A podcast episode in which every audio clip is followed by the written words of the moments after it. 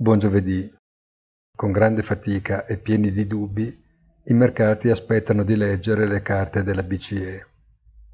Si sono create grandi aspettative su quello che Christine Lagarde tra poche ore racconterà a mercati aperti e purtroppo in passato, nelle grandi occasioni, la Presidente non è sempre riuscita a rasserenare gli animi agitati di chi da ogni cambiamento di tono o pausa trae indizi divinatori.